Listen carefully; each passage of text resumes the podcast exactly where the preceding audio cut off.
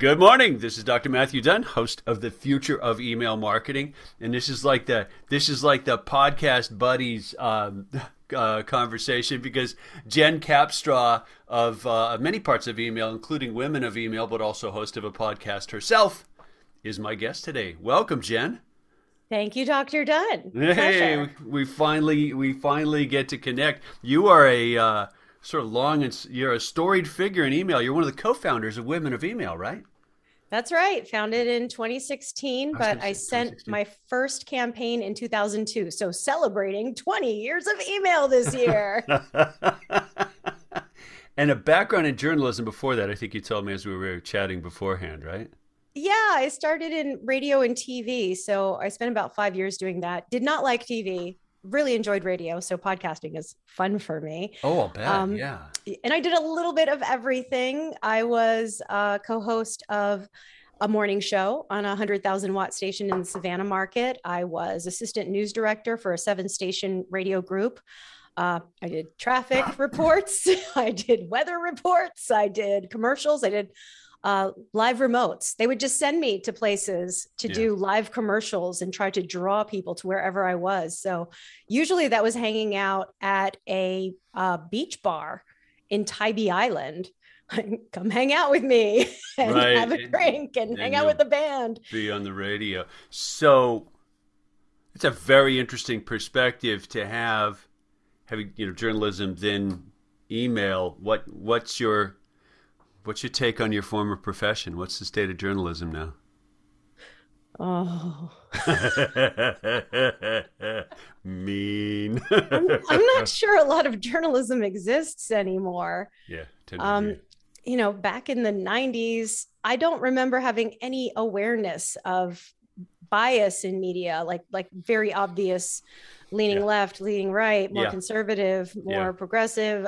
It, wasn't something that was on my radar whatsoever.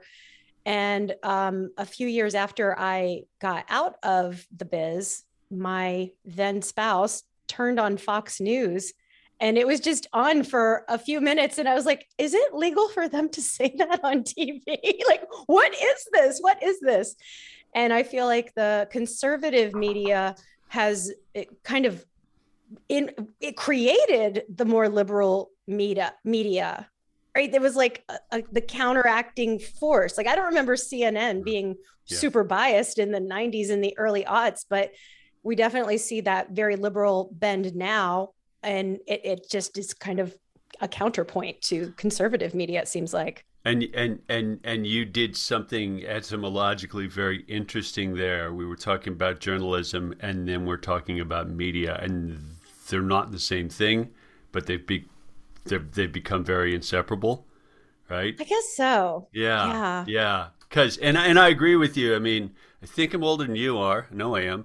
Uh, yeah, we we weren't talking about bias in the media. Was there?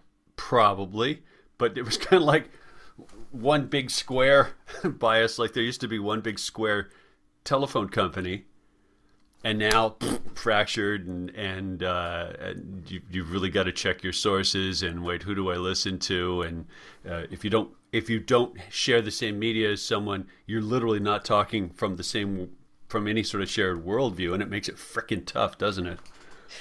Yeah um and you know i can't remember ever trying to infuse a personal point of view into anything that i did when i was a journalist. Like here's the you tried to be objective right it didn't even occur to me to be anything but objective. Right, right. Yeah. And, yeah. Uh, but I guess people were still kind of gullible back then. My news director came in one day and he had a letter from his grandchild's daycare that said that um, there was a flesh eating virus on bananas going around. And so you're no longer permitted to drop off the, the kids with bananas as snacks. And he, he gives me this letter and he's like, Oh, this is a big deal. You need to do a story about the flesh eating bacteria on bananas. And I'm like, dude. if if bananas were going to kill us do you think they'd be in the grocery store yeah. I, that's not mm. how this works man like how are you the news director? So, eh, quality journalism. Anyway, I, I think I, I, Snopes existed back then. I think I found an article on Snopes. This was just kind of a one of those early yeah, or yeah conspiracy theories that needed debunking but it was yeah. circulating in in like uh paper form it was literally it was being printed out and and handed out to uh, parents and grandparents you know we, we we always had the capacity to pass baloney along, but we didn't have the reach with said baloney that we do now, the planetary reach. My uh, my my my wife um, my wife is a journalist originally as well, um, and ended up in marketing and arts marketing. But so she made that sort of same, you know, no, you're not going to be a hard boiled reporter with a cigar between your teeth, honey, because that just doesn't work that way anymore. But she's got a sense of the, uh, you know, of of the, the the notion of journalistic standards that were were sort of front and center when she was learning her trade, and we'll we'll we'll end up on that topic frequently as we look at this really fractured landscape for information and knowledge and fact and alternative fact. I choke as I say that and all of that kind of stuff. and it's it's more complicated. And, and, as you and I are speaking now, day after International Women's Day, um, we're seeing this play out live in Russia, where what this what the people inside that country know of what's happening in Ukraine we would say is probably not that factual, right? Well, their internet is getting cut cut off, right? Like first it was some social media being shut down in Russia and now they're going to be isolated from access to the full internet. Yes. That's terrifying. Yeah. Yeah. Yeah. That's and that's you know, we're talking about this 25 or so year span where both of us have been around things like email and where we did have sort of a planetary network for a stretch, and now we don't. And Russia is going to be the most visible exit from that. Yeah, terrif- Why is it terrifying? Yeah, because when you don't have access to information, what what can you possibly believe? Hmm. How do you know what the truth is? I mean, is Russia about to become North Korea? Is it going to become that isolated? Pretty good analogy. Yeah. Um, and is it is it going to be forever? is it going to be a short term thing or um, there must be some awareness. There's got to be a contingent of folks like i've definitely heard that there are people who are protesting the war. Um, so there there is definitely a demographic that has some awareness of the what we would consider facts about what what's happening yeah, over yeah, there. Yeah. and so what's what is the response going to be? Will there be revolution? I don't know.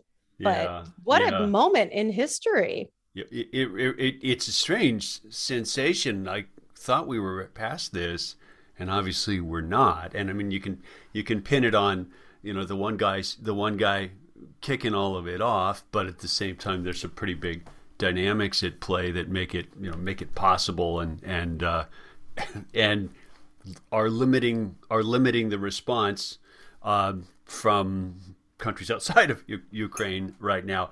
True, true, odd story. I was in a con. You, you must know Jordie van Rijn. Of course. Of course. Jordie contacted me yesterday. He's doing a bunch of terrific outreach. He's based in Amsterdam, doing a bunch of terrific outreach to try and, and, and help, particularly the email companies that are in Ukraine, which there are quite a few of.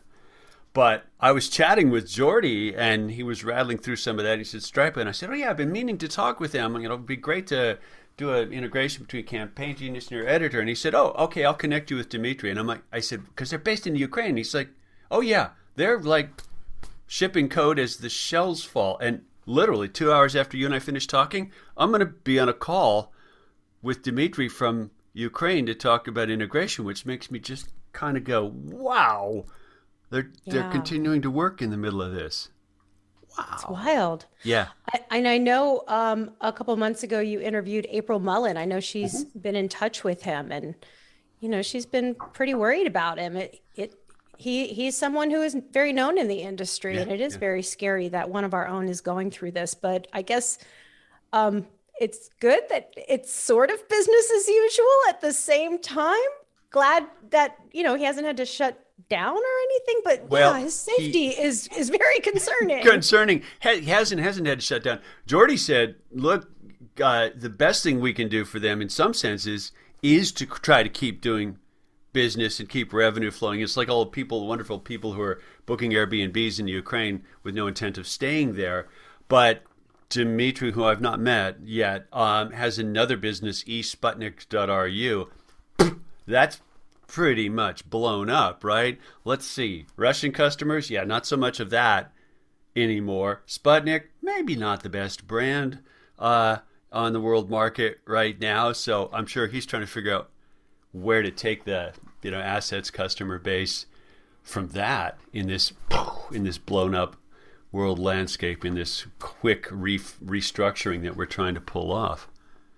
He is a scrappy, savvy businessman, so Yeah. I know that he'll figure it out. Yeah, yeah, Yeah. yeah, Well, it's like he represents he represents the way his country is conducting themselves. Scrappy, savvy. We're 14 days in, and they are by no means done yet. And like, yay, go, you know, go Ukraine. We're on your side, right? So let's let's dot this back to email. I'll give you I'll, I'll give you an off ramp, and then we'll get there. Here's the off ramp. I read the other day that some country, I want to say Lithuania, but that's not as big as my state. Maybe it was Lithuania, uh, where there's a significant uh, Russian expat population. Are launched a project to try and make. I believe the target was 40 million phone calls to friends and relatives in Russia, Russian speakers, talking to Russian speakers to say, yeah, what you're hearing on the news is not the truth. Here's what's actually happening. They're trying to do it via telephone, which I thought was interesting. What's the role for email in this change in the information landscape between nations? I wish I knew. I mean, if the internet is shut down, are our messages going to reach Russia? I don't Question know one. if, if, one. if Yeah, email is going to be an open channel for us. I'm Big sure it's been used extensively, you know, right now.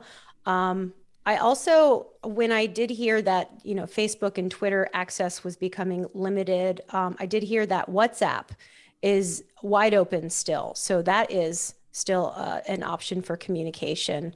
And Telegram's hard to stop. Telegrams, do they exist? No, Is that a Telegram. Tele- Telegram, the platform. I'm not familiar with that platform. Oh, tel- yeah, Telegram's fascinating. Telegram is functionally somewhat like WhatsApp. It's a private messaging platform, but the two brothers behind it are Russian. They built what's what became sort of the Facebook of Russia, and I forget the name of the platform. But they basically got sideways with the oligarchs. Their platform started to get ta- was taken away from them, and they said, "The heck with you guys!" Left the country and founded Telegram, which is this quite secure messaging platform. In theory, end to end encrypted, and it has the capability to do things like let's make a room for 200,000 people on this particular topic. And it's it's very instrumental in what's happening right now. Is it blocked in Russia? I don't know, but I, from what I've read technologically, it's hard to block. Um, so yeah, mess, o- other messaging channels, including email, may be playing a role in information flow in and out of that country, but we don't really know, do we? No. And I, I've been wondering, um, you know, are people going to be turning to like some kind of satellite connections? Uh, are they going to be able to get their hands on the equipment to like tap into that? I don't know. Uh, I, I just I feel like the people will figure it out. Right? They're gonna find the workarounds. People Yeah. are smart. People are survivors, and People are smart. Yeah, yeah, yeah. I, It's I just can't imagine this is permanent. You know, if if this happened 20 years ago, Mm-hmm. it would be a different situation. But it's happening now in Yeah. this information age and cutting off information. It's not going to go over too well with a lot of people. I can't imagine. put an asterisk beside your monitor that says watch for the S at the end. When we start seeing internets show up more and more, we'll have we'll have hit a new time.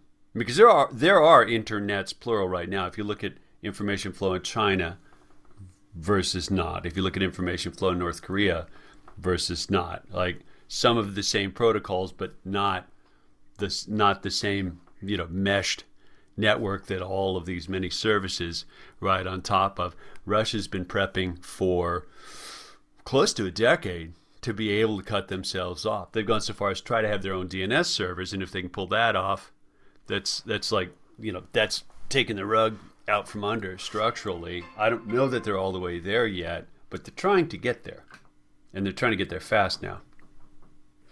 Well, it's undermining their economy. So, I mean, if you what are, economy? I mean, what, there are a lot of rich people in Russia, That's right? true. And Yeah, and yeah. they're when your rich people start moving losing money, Yeah. uh, that that's not going to go over too well. No, it's not going to go over too well. It's not. Yeah, yeah. I mean, the the, the ruble, right? Crash of the ruble. Um, I wonder if that nation. Here we are, geopolitics, right? They're gonna end up like agrarian 19th century economy for the most part, um, and the lifeline at the moment is their petroleum exports. And if we get you know ticked enough, will we cut that off? Biden just what yesterday said that's it, the U.S. Because and we're not the biggest buyer by a long shot because there's oceans in the way and stuff like that. But that's the beginning of a movement. If if the EU can wean itself off, then that economic lifeline. There is a tech industry in Russia. It exists. Like uh, there are ESPs in Russia. Yep. Um, we've got members of Women of Email in Russia. And I was going to ask. and we we can't you know just cutting them off from the world and destroying their businesses is it's not going to go over well i just i can't imagine that this is it feels like this is a road bump this is not a permanent thing I sincerely hope that your instinct is right. I really do. Because an island economy just doesn't seem like a great equation right now. I mean, you mentioned North Korea. That's that's probably the best current example of it. They don't really trade that much. They don't really, you know, import export, even information flow, not so much, right? Is and and you have people more or less starving to death there on a frequent basis. It would be a shame to see such a large, innovative, successful nation as Russia end up in that same state. At the same time, I don't think they should get to do what they're doing and continue to play on the field with every all the other kids. well the world police have agreed with you Yeah. Astonishingly quickly, right? Astonishingly quickly. Like, wow, that was a fast response. God, that's probably good. We, and we've not done that before either. We've not actually cut accounts, and I'm waiting for some yachts to start sinking, you know? well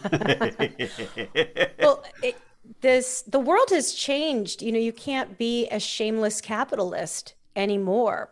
There's an obligation that comes with power and leadership and we're seeing that exercised right? There are companies that are taking losses to be a part of stopping this Yeah. war stopping this Yeah. attack right they're pulling out of russia and that costs them money right Yep. that and they're they're choosing to do the right thing so it's um the where we are technologically in the world combined with this this trend toward um, greater empathy and greater you know greater understanding of people who are different than us all of this is like combining together into this moment in time and that's what makes gives me a hope that this just doesn't i don't think that people are going to just roll over and accept this situation because they, they have are used to being connected to the world hmm. Yeah. and, yeah. and this is an unacceptable change Right. Yeah. Yeah. It, and and we've not tried to go back from that connectedness until this moment. Right. We've not seen a large number of people, or at least those nominally in charge of a large number of people, say, "No, no, no, no. Well, let's let's cut the cord. We'll be fine." And and I'm I, I've got to think it'd be very very hard to say goodbye to if you're inside if you're inside uh, a country getting cut off. How do you say goodbye to that? Global reach for knowledge, relationships, information exchange that you had for probably most of your life, right? Relatively young, relatively young populace there. Like seeing that go away seems like I'm amazed they'd stand for it. yeah Hmm, I knew you we were going to go down this path. I would have would have brushed up on the news. I, I've just got like what little bit of information I get from my NPR podcast in the morning. well, I mean, well, you, you know, you're, you're ex-journalist, right? Like, we're we're simultaneously so much more informed and so much less knowledgeable than we were. It seems like, right? You know, there are one, two, three, four, four or five monitors staring at me, right? Do I really know what's going on? I, I don't know, right? I don't know because because the amount of information on just one topic is overwhelming by itself, right? Keeping up with one industry, email. So it you know can be almost overwhelming. Women of Email has members in Russia. You said. Yes. Yeah, and, and you guys Ukraine. are six six thousand. I, I think is that correct? Yeah, over six thousand, and last time I checked, I think it was sixty six countries. That's really something. Congratulations! I know that Thanks. doesn't just happen. Right? Took work, took vision, took, took cooperation. A lot of work. Yeah, yeah, a lot of work. Right? Five hundred oh one c three nonprofit uh, entity. Yes. Yes. Oh, cool, cool. And do you, you're on the? I know you're on the board or something like that. Like, do you have an active day to day role? In, um, in the org? Well, the, the organization is 100% volunteer run. Okay. And um, so the board is a working board. Everybody okay. is contributing in some way. Yeah. And uh, most of the board members are sponsoring some kind of a program. You know, we've got one person who sponsors the uh, Speakers Bureau and does most of the speaker matching. Another person who's sponsoring um, career programming. Um, and another person sponsoring social events and meetups. So everyone kind of has a little area of responsibility. Nobody gets paid. we don't right. have much money. And um, I'm, I guess, basically operations. Um, I'm pretty busy. Pretty busy. Okay. so yeah, yeah. Well, let's let's pick on a women email. We'll get off geopolitics for at least a minute uh, and talk about email. Uh, I, I'm I'm from Colorado originally. Colorado was the first state about a year ago to add the requirement that job postings have salary at the bottom. Washington, where I live now, is actually looking at doing the same thing. And I saw you just announced like yesterday, International Women's Day, that women of emails headed the same direction, right? Comp- compensation has to be part of a job description if it's going to be shared via via your organization. Is that correct? Exactly. We started encouraging that transparency a couple yeah. of years ago, maybe three years ago. Um, we get uh, contacted by a lot of hiring managers and recruiters who want us to share their job posts sure. with our community. Sure. Yeah. And and we do that, and we do that free of charge. And during uh, a meeting one week, um, Kristen Bond, one of the other co-founders, said, "Well, why don't we just start asking them for comp information. Let's yeah. make it mandatory. If you're asking the board to mm-hmm. share your post, mm-hmm. then um, the board member that they're dealing with, or or if they're filling out the form that's on our website, it's mandatory. We're just we're not going to share it if you don't tell us. And we instituted that policy. We got a little bit of pushback here and there, but most of the time, companies were pretty cool about it. Recruiters were pretty cool about it. And then we started really encouraging it on within the community. So when a member was to post an opportunity, there was no obligation for them to do it, but we started normalizing it mm-hmm. and normalizing the idea of asking what is the compensation. Mm-hmm. And I used positive reinforcement to continue to encourage the activity. So for a number of years, every single time someone posted a job and it included salary, I replied, "Thank you for posting salary. Thank you for posting salary." thank you for posting salary right. and doing that a gazillion times yeah. over several years yeah. it worked people started doing it all the time. And then if it wasn't posted then members would ask well do you know the salary? What's the compensation? They started asking point blank. Yeah. And so then our friends who are the administrators of the email geeks slack community yeah. they heard that we were doing this and they were not seeing a lot of folks sharing compensation. And so they made an announcement a few months ago that compensation was going to become mandatory because of what we were doing. And um, they had a 30 day grace period. And then after that 30 day period, they would just delete any post that did not include comp. And we were like, well, we have not actually made this mandatory. Oh, okay. they thought we did, which made it easy for them to say, "Hey, we're following Women of Emails lead," yeah. and then it made it really easy for us to go, "Well, we're going to go all in on this too," because hey, Email Geeks is doing it. so it was actually a little bit of a. It was them. It was them. and we've been talking about it for a while and international yeah. women's day seemed like an appropriate time to make that announcement uh-huh. the yeah. theme this year was what was the hashtag break the bias is that and this yes yes I kept, that, I kept seeing that sorry crossing my arms if you're listening exactly so hashtag break the bias and you know bias is often the reason that women are not getting top dollar offers and uh, opportunities yeah, to yeah. Um, to ascend into leadership positions from mm-hmm. whatever role they're currently in. And uh, so, yeah, we're like, let, this is a good time to say we're going to do something. We're going to continue to bring more transparency to to what is competitive in our industry. And since we started a few years ago, really encouraging that transparency, I don't know how many folks have said to me, I have been able to um, double my salary, increase it by 50% by to 100%. And a couple of people told me that they have tripled their salary. And at first that feels very like heartwarming and rewarding that these people are making so much more money but it also lets you know they were grossly grossly underpaid in a- to be able to triple their compensation so Hmm. We know yeah. we know that we have we've definitely led the charge on this. We've definitely created change. Um, Litmus does a survey each year. Uh, women in email, I think it's what it's called, and we we did a lot of uh, social media announcements about this new posting policy yesterday. And there's a link to the litmus the last Litmus survey that um, quantified what the wage gap is. Mm-hmm. And since Women of Email was organized, the survey results are showing a shrinking wage gap, which is incredible. And we, we do want to take some credit for that. But yeah. the wage gap does still exist. What is it now?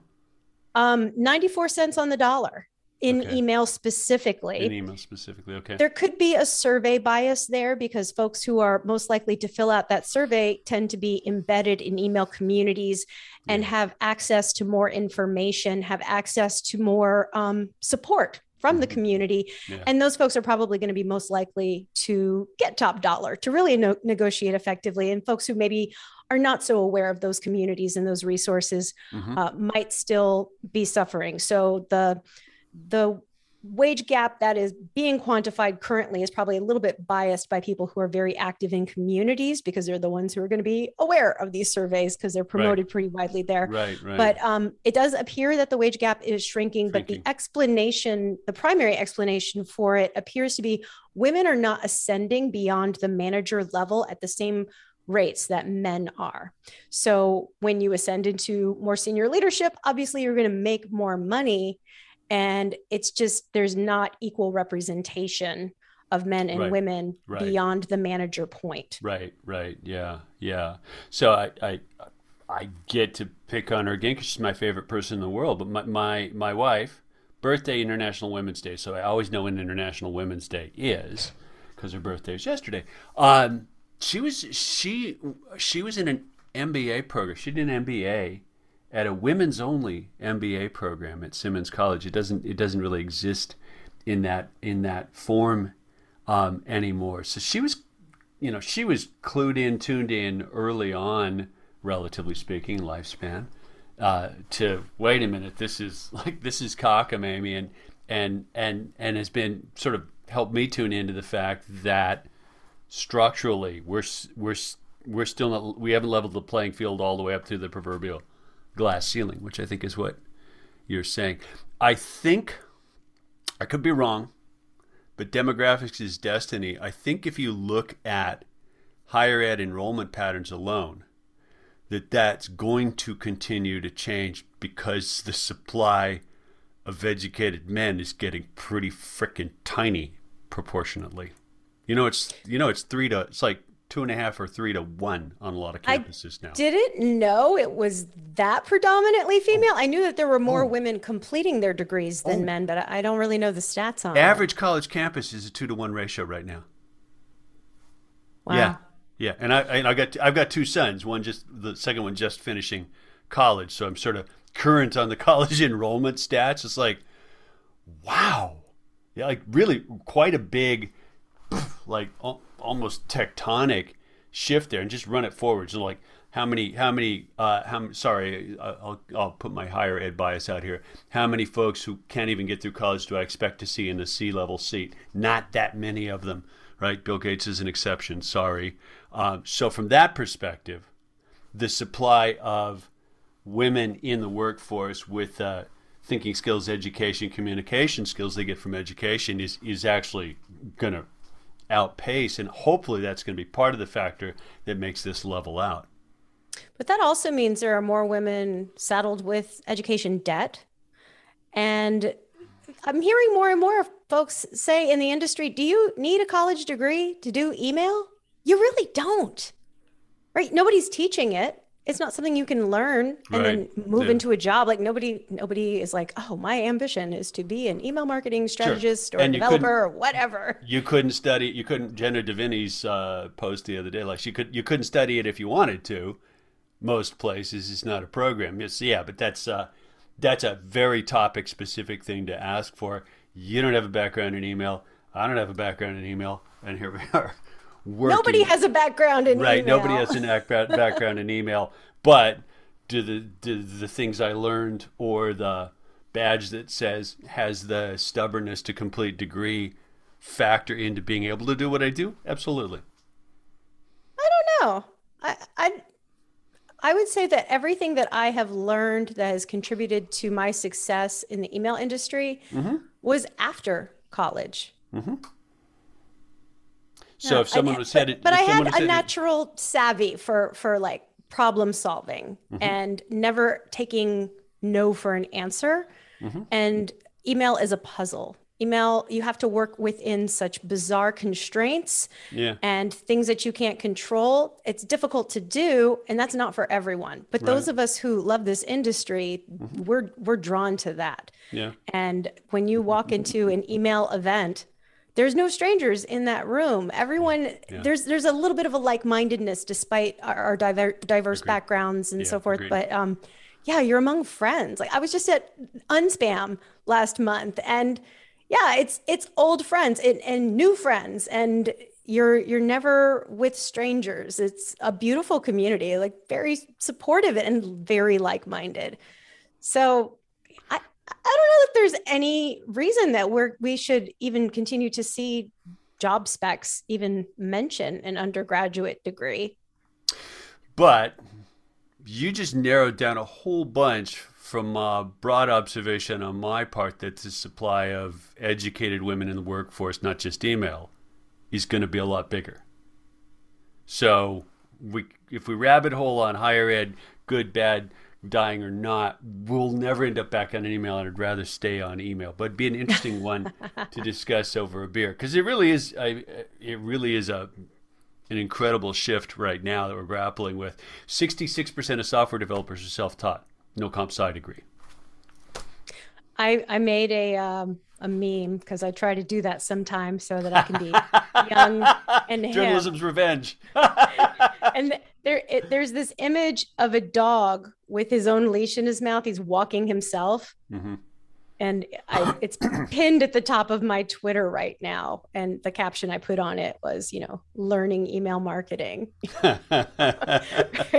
Nobody teaches you email marketing. You email marketing, yeah, yeah, that's for sure. It's a, it's a, it's a bit of a, it's a bit of a guild right? I mean, as I've as I've started to learn the space in the last few years and started to meet people, and it's a bit of a I, I one all the personal connections which you talked about, um, no strangers in the room, and and many of them seem to have you know gotten in, gotten hooked, started learning from so and so, moved on to another job, but stayed in touch with so and so. It's like, and and eventually they're they're in, and they're gonna probably not gonna go somewhere else because most other industries are, are, are rude and nasty by comparison and not as fascinating, right?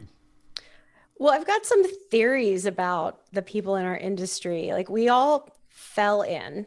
Nobody made the conscious choice to transition their career in this direction. And I feel like we're just um we're a group of misfits who didn't really fit in anywhere else. Like we had some kind of problem solving savvy. we're probably already in marketing in some capacity and we kind of got tossed the scraps. We didn't get tossed like the sexy channel, like oh, not it's not social, it's uh, you know, it's not content.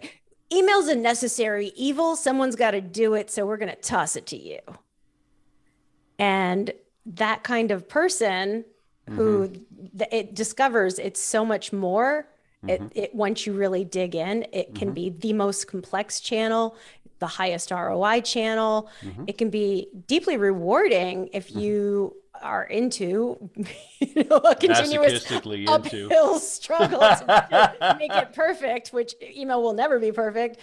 Um, and, and so I think that's part of the reason we all there are no strangers in our communities because we're all a little bit different from the mainstream to start with and that's how we all fell in here together i also have a theory that there are a lot of neurodivergent folks in our industry oh fascinating Fascinating. Yeah. yeah. I, I and uh, the more I, I speak out about it, the more people are going, oh, yeah, yeah, me too. Me too. I got in late, a late in life diagnosis that explained everything about my entire life, uh, every success, every failure. And um, I interviewed maybe a dozen people last year. It was private interviews in preparation for a presentation that I did at the EIQ conference about, I, I called it uh, Email's Secret Super Brains. And I think there is a disproportionately high percentage of folks who are um, on the autism spectrum, yeah. ADHD, yeah. dyslexic, dyspraxic. And on my podcast, um, Humans of Email, our first interview was with um, Mark Robbins. And we talked about his dyslexia mm-hmm. and how that has affected his career in both positive and negative mm-hmm. ways. Mm-hmm. And one question that I asked everyone that I interviewed was, you know, if you could be neurotypical, if you could make this go away, if you could have a brain like the majority of folks in the world, would you would you take it? Hmm. Every single person said no. I like who I am. And um and and I would never change that. I see, see advantages in this.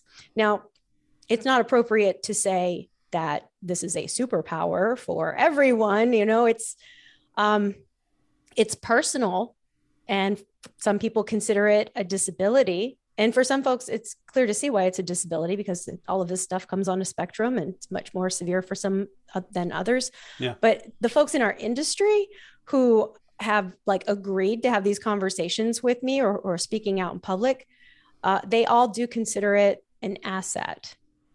Right. As as do i. That's awesome. Email is simultaneously highly structured in a complete freaking mess. Do you think that's part of the reason for that you know strain that you're calling out about uh, about ne- neurotypical or not in the industry? Yeah, I think depending on your flavor of neurodivergence, you're yeah. either attracted to the the structural pieces of it or yeah. the chaotic pieces of it. and yeah. I'm on I'm on team chaos. Like yeah. I'm great at strategy and um, conceiving of new solutions to achieve objectives and and uh, understanding like what tools are at my disposal. What could I do with them? Mm-hmm. What and that has been fun for me. I'm not mm-hmm. so hands-on as I used to be. I'm more of an educator now. Mm-hmm. But um, yeah, I I loved just kind of what can I do? What can I make happen? Like I learned about this solution or that solution. It does this thing. Oh, I bet if I used it to do this, this whatever idea, it would be really successful. And that was really fulfilling for me. Mm-hmm. Um, I'm not, I'm terrible at code. I knew just barely enough to like pull together uh, fluid single column template that I was using for all of my clients back yeah. about 12 years ago, mm-hmm. um, which weirdly I had some audiences that were already majority mobile at that point in time. But mm-hmm. like it, it's it's just fun. It's fun. It's a it's a puzzle. I've said that many times. It's it's it's something to figure out that other people can't. Right, right, right. Well, that that's a very uh, that the neurodiversity observation. It's got me. It's got me thinking. You know why and uh, and and all the opportunities out of it. Out of out of it. Um, it's like that may be the, that may be the next group. after women of email. Neurodivergence of email. or something like that. Yeah. yeah, I think that's that's most of us probably. yeah, my again, my wife, my wife actually works with autistic kids. She's a paraeducator, so like she spends her whole day with kids who explicitly, at you know, at their point of development, are like, "Ma, you need some extra help." But in in mainstream classroom most of the day, so she's there to uh, support and and uh, help help them along. So a lot of lot of conversations about the things that they're astonishingly good at and the things that are astonishingly hard for them. And it's not you know, it's not the same set of affordances that many of the other kids in the class may have. Um, yeah, yeah. In fact, that's that's fascinating.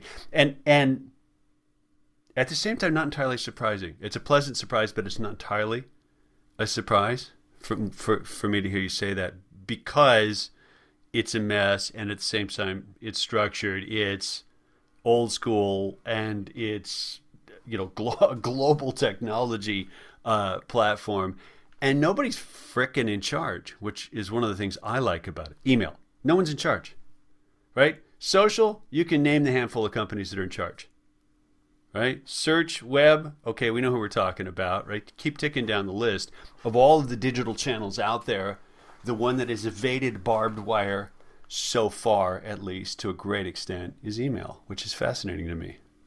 Because nobody can own it, right? It's a one to one relationship, and nobody can own that. Hmm. So, whither Gmail in this mess? Gmail? They, they play a pretty big. They have pretty big footprint. They do, but my observation of the ways that they have responded to email marketing needs through the years signals that they know that Gmail users do want marketing email. And we first saw signs of that in, uh, I think it was 2012, 2013. Yeah, when Grid, they were GridView. Initial proxy. Are you talking about how they were handling images early on or something else? the grid view oh, okay. Um, okay. functionality, which never came out of beta, but it was a more visual way to look at the promotions tab. It was more like uh, cards okay. instead of, you know, just text. Yeah. There were images associated with it.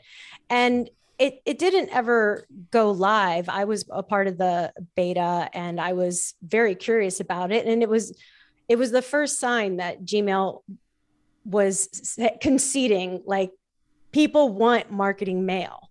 And so we're gonna get on board with that. You know we want to make sure it's it's good. We don't want people being spammed. Um, and and now we've got things like gmail annotations. You know there are ways to be highlighted in the inbox. So gmail gmail knows that there's value for the gmail user they are signing up for mailing lists. They want right, right. our messages. They want right. quality messages. They don't want garbage messages. They don't want spam.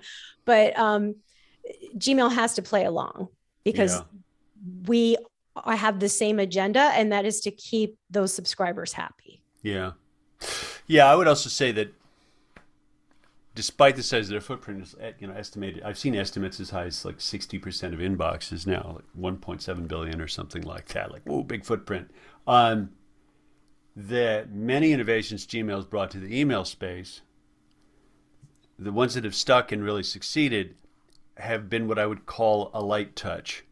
Um, like their uh, their their um, algorithmic and behavior based uh, spam detection, which is, is a good thing. Like people behave better now because Google does a terrific job of going, no, no, no, nobody wants this. Stop doing that. Smack, right? Deliverability, go, deliverability goes down.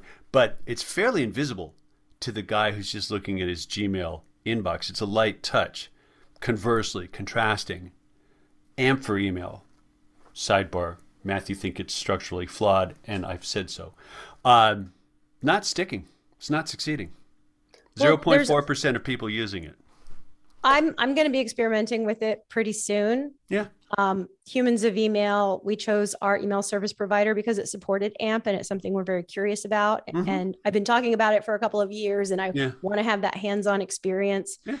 Um, but part of the reason it's not sticking is because the level of effort is high and email marketers are already spread thin. And also, there are a lot of folks who have a negative sentiment toward Google and they just don't trust them and they don't want to mess around with AMP. They want nothing to do with it. So, yeah, yeah it, it, it's a challenge. It's it's an extra MIME type. That's more work. It, and there, it's also not an email innovation; it's a Gmail innovation. It only well, it's only going to read and register with the people who happen to get it on a Google Gmail client. Someone reading it on their iPhone is not going to see it. That is true. And in an ideal world, we would have some easy way to have an interactive fallback HTML version in addition to AMP. And nobody has figured out how to build that solution and make that easy for email marketers. You yeah. have your AMP version and you have, you know, your static HTML, unless you are a, a wonderkind, you know, interactive developer. There are very, very few people who can do interactivity in email. So we don't have great tools yet to take no. advantage of this.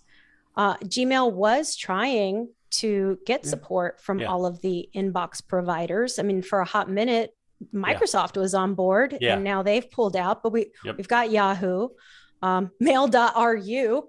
Whoops. Russia. Russia can get, can get an email, but can yeah. we get an email to them? I don't know.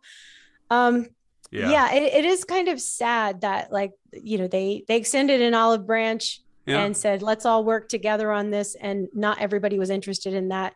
Yeah. Seemed like a, a poor move on Microsoft's part, but like look at Outlook. uh, you know, I, I mean, I, I don't know if you, I, I, I worked at Microsoft for most of the '90s, so I had some time inside the the belly of the beast, which is a very different beast now. I'm delighted to say I left because it was big, mean, and stupid. Um, but that embrace and extend that very careful game about whose standards are going to stick the, the the monopolists have to play that with a very with a very long view. And Microsoft Microsoft actually never said we support AMP. They said we're taking a look. Like you read you read the language, it was we're taking a look, which means we're going to stay involved until we've decided whether it fits our long game. And then decided it didn't fit the long game and, and, and yanked out of it. And you know what? Doesn't matter even if they had with Apple building their brand around privacy now, they will never turn the AMP switch on on an iOS device. So this is effectively toast. That's it. You're done with it. Yeah, yeah, it's toast. And but go back to the more interesting route. There is interactivity in email. Um, you know, the sacred cup, the holy grail. Uh, good thing. Do we want that? Yes, we'd love that. It's just too difficult to do. AMP was going to make it easier, but I mean, structurally I, flawed. I, but yeah, no. I mean, it was it was a step I, in that direction. I can experiment with AMP because there are tools that are available that yeah. are going to make it possible for me to experiment with AMP. Yeah. I can't experiment with interactivity. Yeah.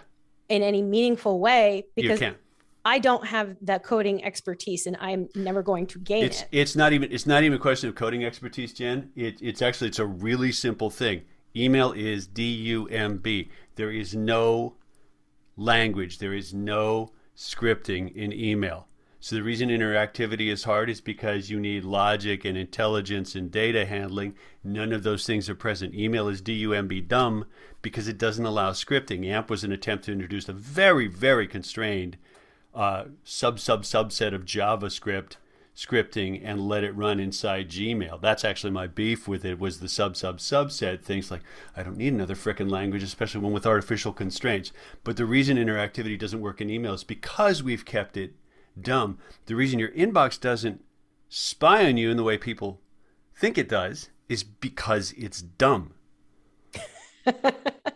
And I, well, I mean it in a technical sense. It's our inboxes were spying on us more a few years ago. I Gmail you literally you literally get that down. you literally get yeah, but you literally get one signal and it's an accident through because of the HTTP versus the HTTP protocol. You literally get a yes no signal. Like it's literally the one boolean binary you get opened didn't open and that's that's it. You open a web browser there are 27 JavaScripts on average sending a lot of data a lot of other places when you open a web page.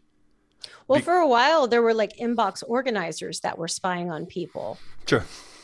for eh, the purpose of spying on them and collecting Client data. level, yeah. Yeah. And um, people were like, "Ooh, you know, free app. Let me sign up for this." And Right, I remember right. like warning people in my network who were not in digital marketing, like, Yeah. don't install those apps. Don't use those apps. They're screen grabbing your personal email. Mhm. This is a privacy issue. There's a security issue. Just don't do it. And multiple people said to me, Well, I've got nothing to hide. And I'm like, Well, I do. I mean, my whole life is in my personal email, you know, correspondence with friends and family and doctors and all of my Everything. purchase history, all of this Yeah. data. Yeah. This is very private yeah. data that Yeah. I don't want in anyone else's hands. What do you mean you have nothing to hide? And at the same time, 1.7 billion people have G- have Google handling their email. And as you said, seriously, as you said, a lot of them are are there's a strain of I'm not so sure about Google handling, etc. Such a fantastic email client. That's pretty tempting, right? Um, I think worrying about whether or not Google's reading my receipts is a misunderstanding of, of where they're going to get value out of it. They're going to get value at a pattern level and and a target level, not a sort of specific data set level. But um, but we do have a ton of people trusting. It's not just an email client; it's like the whole bucket's there, right? All those bits are sitting up in Google's cloud. Hmm. I mean, just think about everything that's on our phone is also in a cloud. Yeah, Yeah. yeah, yeah. I, I had a nightmare once years ago that uh, I was consulting for the government and we were uh, capturing data from citizens, their all of their behavioral signals online. And we were creating uh, like algorithms to detect propensity to want to revolt against the government.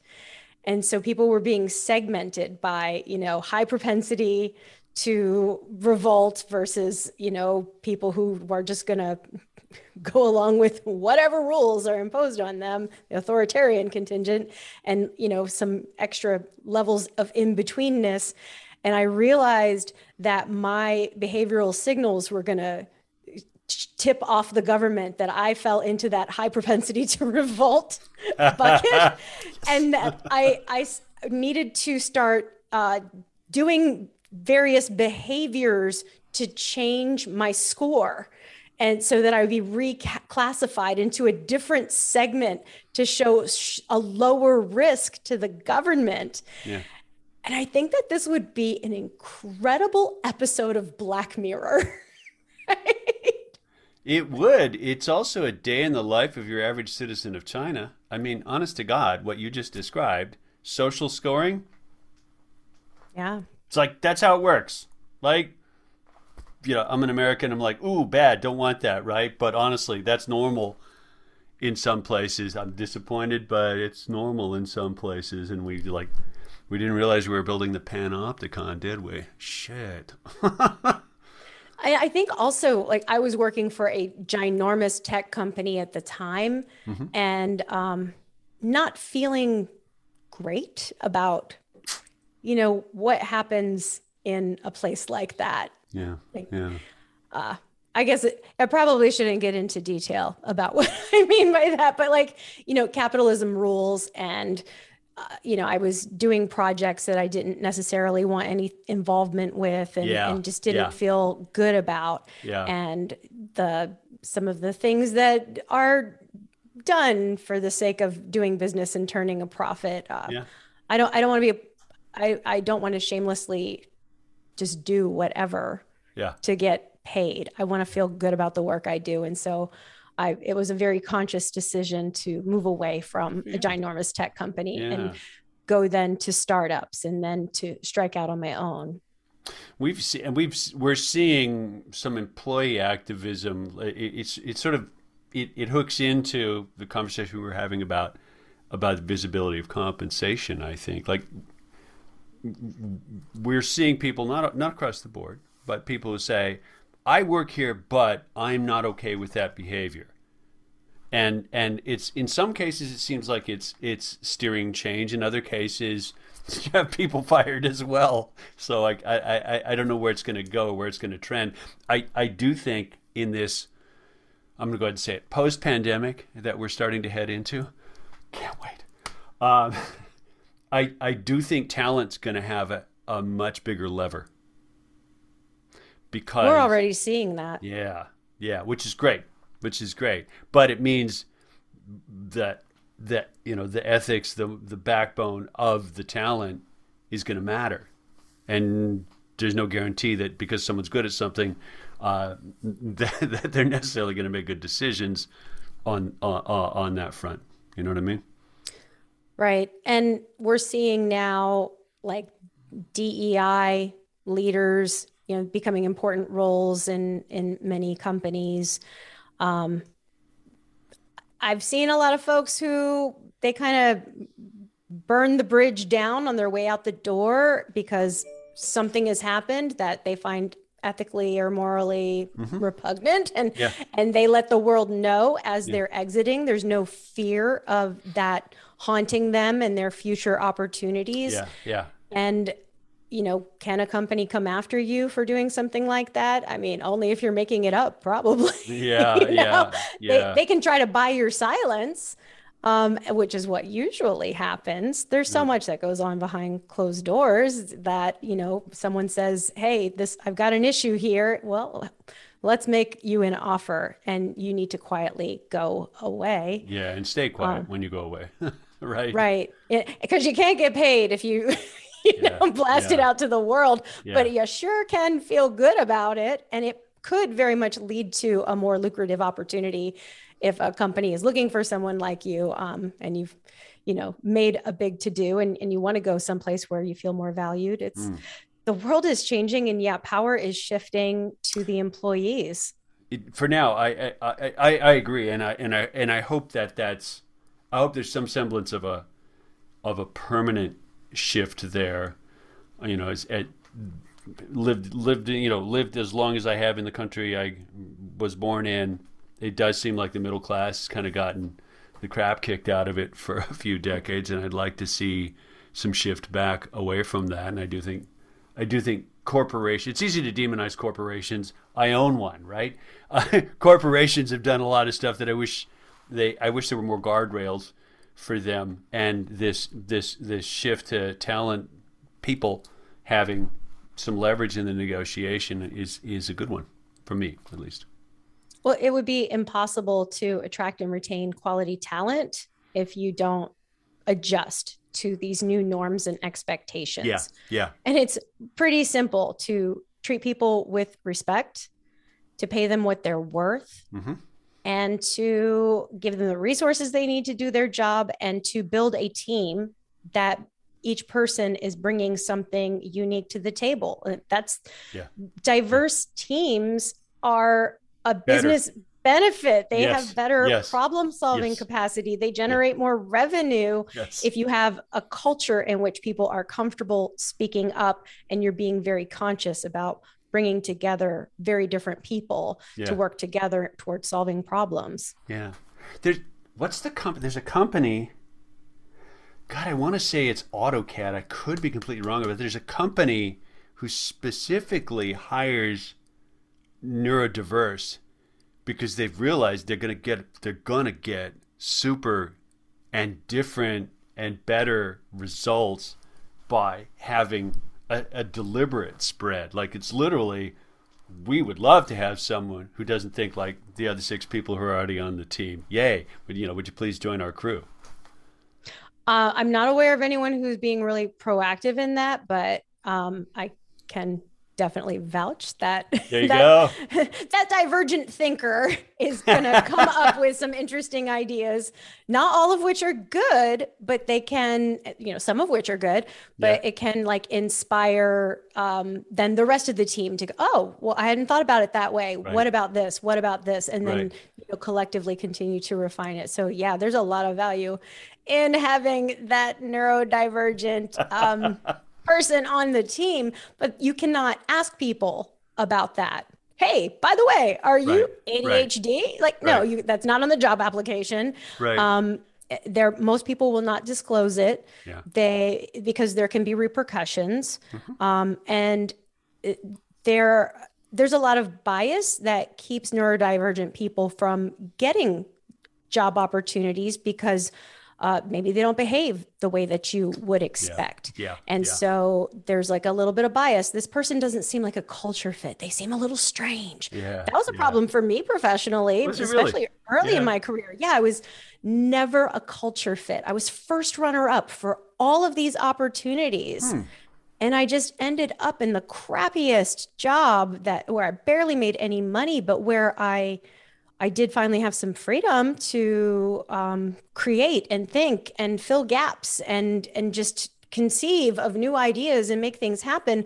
But I wasn't getting paid jack for it, Right. you know, and and that that sucked. There there's a yeah there's a huge hiring bias against folks who are neurodivergent, and then once they're in place, they there can be other obstacles. Um, you know, for instance, I cannot do an expense report to save my life. It is it just this barrier. I can't do it. It is so hard. And I have lost thousands of dollars personally as a result. And, you know, when I ask for help, what do I get? No, just do it. Right. Or there are some consequences. If you do it late, then you're going to be taxed on the money that you get. Yeah. And, uh, you know, there's, it, it's asking for an accommodation. You can be rejected. Do you disclose that you are different and that what you are asking for is genuinely an accommodation? Like there, Yeah. there's risk involved. So it's, Huh. it's, it's a very complex situation. I, I actually recently was introduced to um, an HR and recruiting expert who is really getting into the whole uh, how do you recruit and retain neurodiverse folks. And I'm Mhm. going to be a part of a couple of podcasts that she has coming up because DEI is such a hot topic right now, but this is the piece that nobody's talking about yet. Interesting. So many opportunities there too. Interesting.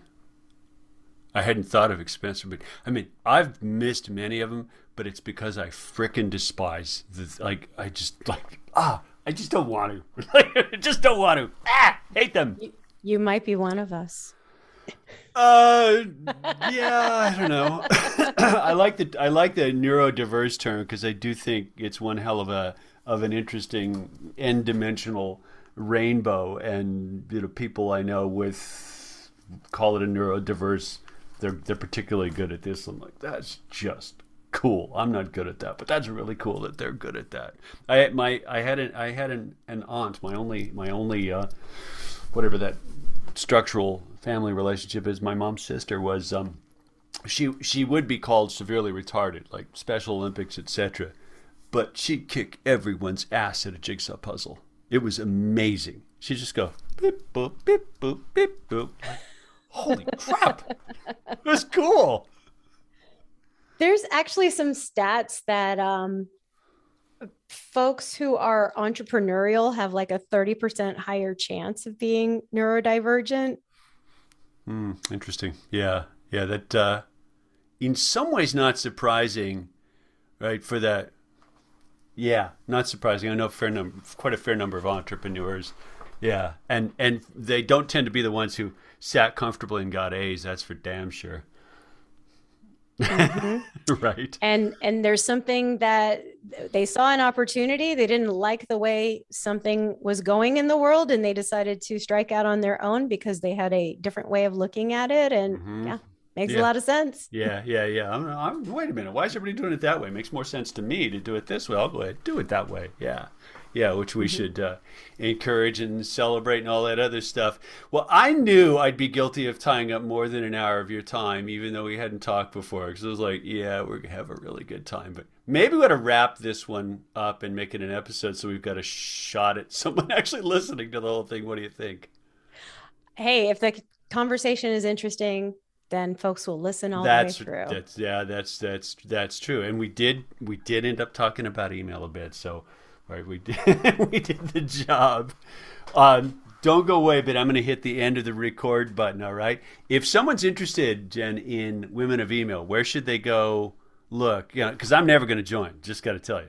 But if someone else is interested, where do they go? Hunt down membership details. Uh, well, there's two things you want to do. First of all, you want to join our Facebook group. Okay.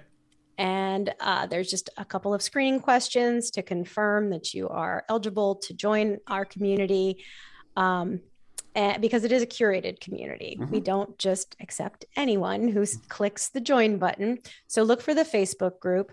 And then if you go to womenofemail.org, there's an application there. It's absolutely free to join. We do ask for a lot of details so that you can be in our database, and that will make you eligible for our programs like cool. our Speakers Bureau mm-hmm. and our scholarship program. Um, we'll be firing our um, mentoring program back up at some point, and um, uh, different programming and events and so forth. So, um, yeah, complete the application at womenofemail.org, and then everybody is a part of the Facebook community, and uh, that's that's what we're best known for is yeah. this very uplifting and supportive community. And I think we've got we're approach, approaching eight thousand in the Facebook community, and we've got over six thousand who are official members and in our members. database. Mm-hmm. And why the goat? well I can tell you that uh, the symbolism of the goat has evolved with time. The origin story is something that we only share face to face at industry events and and we don't share it with non-members but the origin story is actually not so interesting anymore with time the goat has come to symbolize upward ascension against all odds so goats are climbing mountains. I say, I've met some goats. They're gonna get where they want to go, aren't they?